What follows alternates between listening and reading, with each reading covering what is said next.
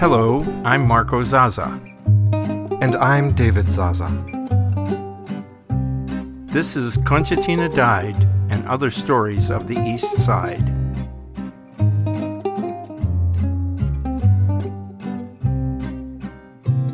Over the years, whenever our family was gathered around the dining table, I would tell stories about growing up on the east side of Youngstown, Ohio. These are fond memories of my youth, of my Italian immigrant parents, and of the shared experiences of family. I hope that some of the pleasure and the sense of the past that I get from telling them comes through in this podcast.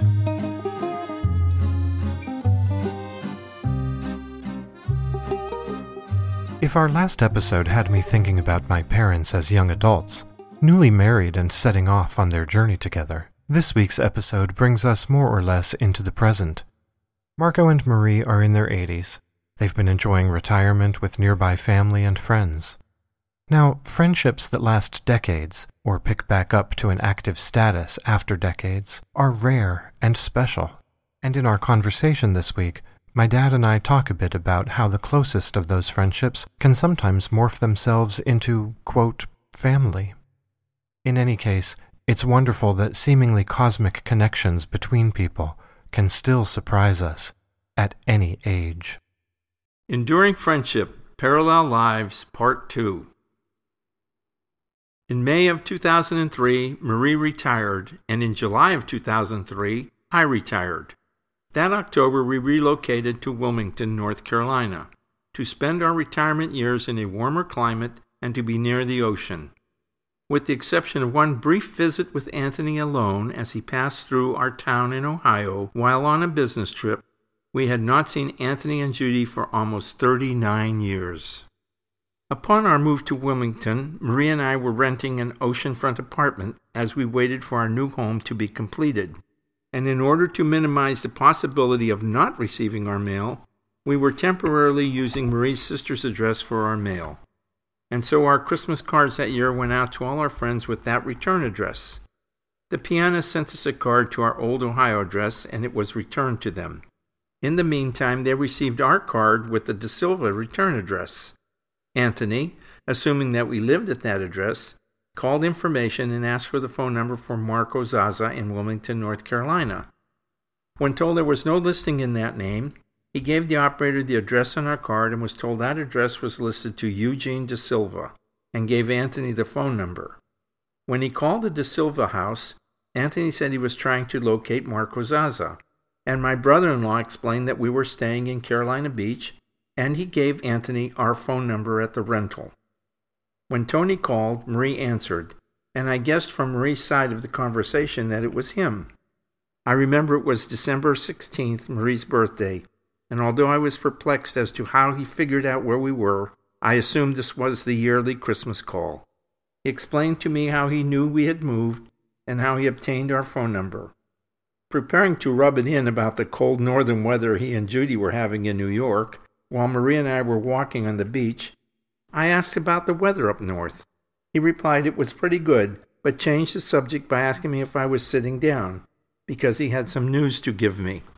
He and Judy had also retired in 2003, and then had moved to Little River, South Carolina. They too had temporarily rented a beachfront apartment, and they had just moved into their new home in October. Little River happens to be exactly 55 miles from Wilmington. After all these years, we were about one hour's drive away from each other. We were astounded. As we immediately started planning a get together, we suddenly realized that as retired people, we could do it any time. Anthony's exact words were, Why not today? Maria and I couldn't think of one good reason why we shouldn't, and so we got in our car and headed for Little River. The coincidental details of our parallel lives range from the big things, like our wedding and retirement dates, to the small. I was not surprised when we pulled into Anthony and Judy's drive in our black Toyota Camry that afternoon in December 2003 to see a black Toyota Camry parked in their garage, too. Our lives truly had run on a parallel course. Our reunion was a joyous occasion, filled with hugs and tears of happiness to again be with our dear friends. and since that first reunion, we have visited many times and even celebrated our anniversaries together. A trip to Charleston one year, and a dinner together here in Wilmington another year. The early years of our lives, filled with child rearing, making ends meet, moving to disparate places, and the distance this put between us, had separated us. But the bonds of friendship we had formed in 1962 were strong indeed, and it seems we have picked up right where we had left off in 1964.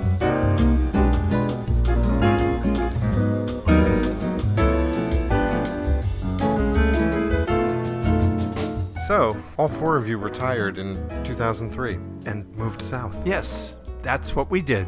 And that's why I call these stories Enduring Friendships and Parallel Lives, because it seems like Tony and Judy and Marie and I did things in a parallel line. We became friends. We both moved away from New York City, and we both moved south to be near a warmer climate. And we both drove black Camry Toyotas. They have children. They have two children.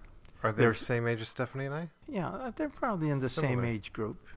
Now, they found you through calling the De Silva house when, when you were listing that as your as your Right. address, even though you were staying at a rented condo Right. elsewhere. And so you got together the very same day. We did. He said, How about today? And we said, Okay. Now, am I remembering correctly? You saw Tony once in the intervening years when he was on a business trip and driving through Ohio. Am I remembering that was on Garden View and I was there? I think you were. He was renting a car at the airport. I met him at Uncle Jerry's bar on Belmont Avenue, the Shadows Lounge. You re- were reunited there yeah, and we had reunited yeah. at the bar. and We had a drink or Yeah. whatever, and then he followed me home. But he was alone. He was on a business trip. Yeah. When we get together these days, we still have lots to talk about. Although Tony seems to dwell on our time in the service, me not so much. It's hard to not talk about the past when you're seeing an old friend, Yeah.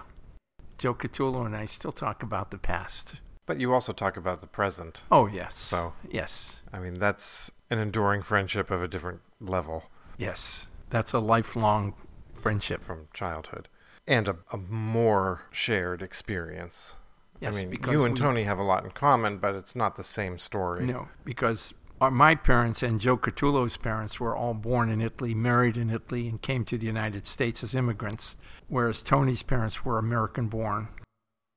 And he was raised in the Italian traditions, but with a more Americanized Right. viewpoint In New York. in New York. So he's like an Italian American, raised in an Italian American household, whereas you were raised in an Italian household in America. Exactly, exactly. Yes. That makes There's a that, cultural that's exactly difference. the way to put it. Well, I mean, of course, it's generational. Diane and I talked about this a little bit too, in terms of how things repeat down generations, but they always change a little bit. And so, Yes. you know, his experience would be more like my experience because I was born to parents who were born here. Right.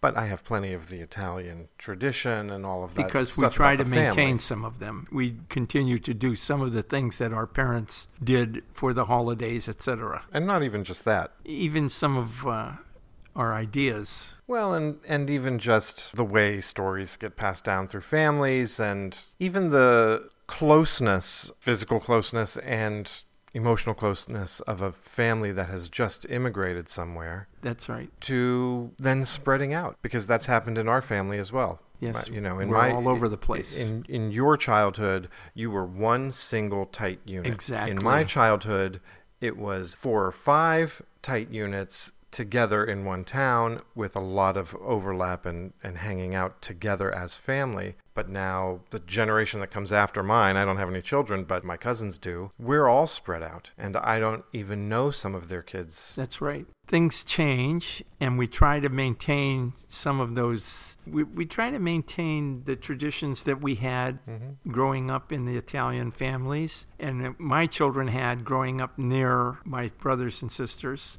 But you can't stop time, and you No. can't stop change. No. But it's also a very typical, I think, 21st century idea of in a, in a shift of what family is. Yes. And you know from seeing my life in New York that I have family around me. They're just my friends' family. Right. You know, it's my Right. my close friends.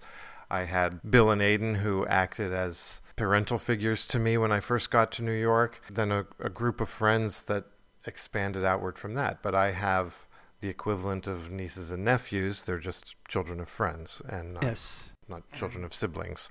Obviously, one of the main themes of this podcast is family. But we've had these few stories two about Joe Catullo and two about actually more than two about Tony Piana because there was the in the army story and then the enduring friendship stories.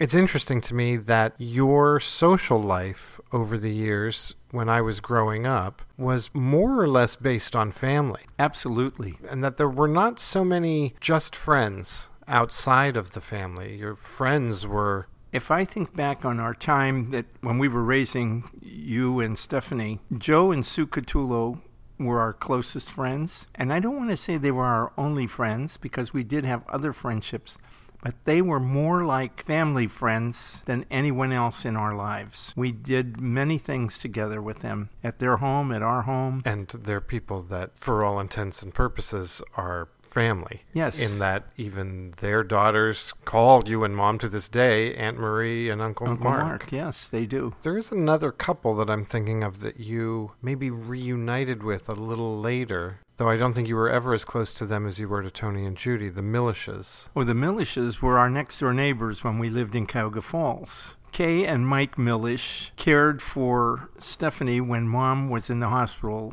giving birth to you. They were wonderful friends and neighbors. We were living in a strange place, and except for the Lou Vicarels, who also lived in Cuyahoga Falls, we really didn't know too many people.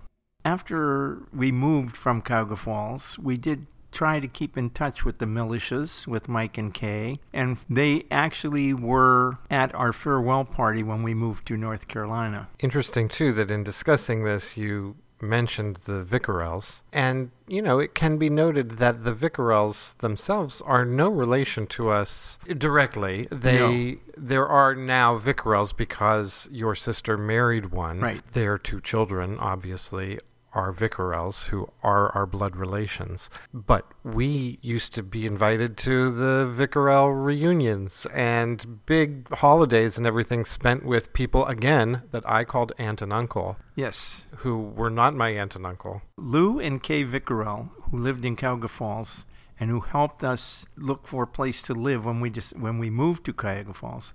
But Lou and Kay Vicarel were more like family to us than anyone else because in Youngstown, Ohio, Aunt Martha was the closest thing that we had because after my mother passed away, we were never I was never really that close to my father. Right. And these people were her direct in laws. They were the, sis- Martha, the brother. Martha was the sister-in-law to Lou, to uh, Lou Vicarel. Martha's husband, of course, was Joe Vicarel. Lou and Kay treated us like family. Lou would send his boys over, who- were young teenagers, to cut our grass. They would call and invite us for coffee in the evenings, and they would come to our house occasionally for coffee.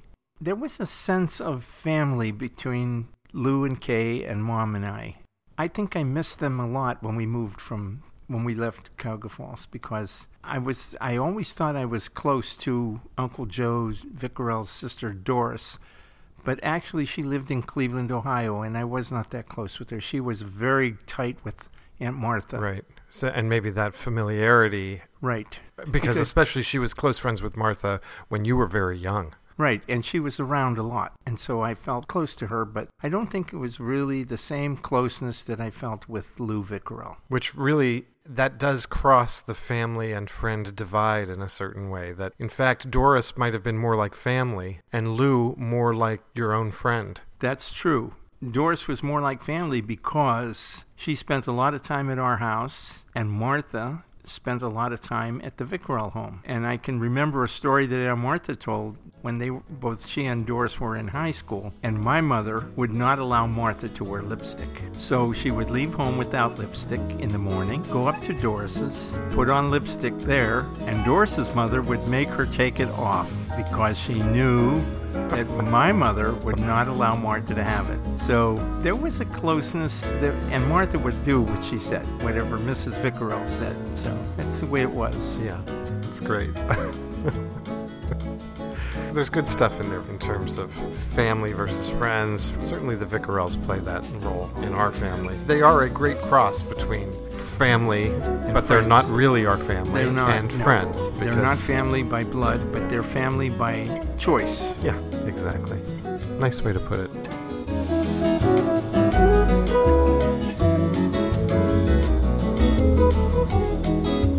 The stories and memories on Concertina Died are all Marco Zazas. Next week, we pick back up with the immigration stories of my grandparents, who all came to the U.S. from Molfetta, Italy. In the next episode, Marco tells us about his father's immigration, with its ups and downs and backs and forths, and a few good naps to tide him over. So get some rest, Marco, and I'll talk to you next week.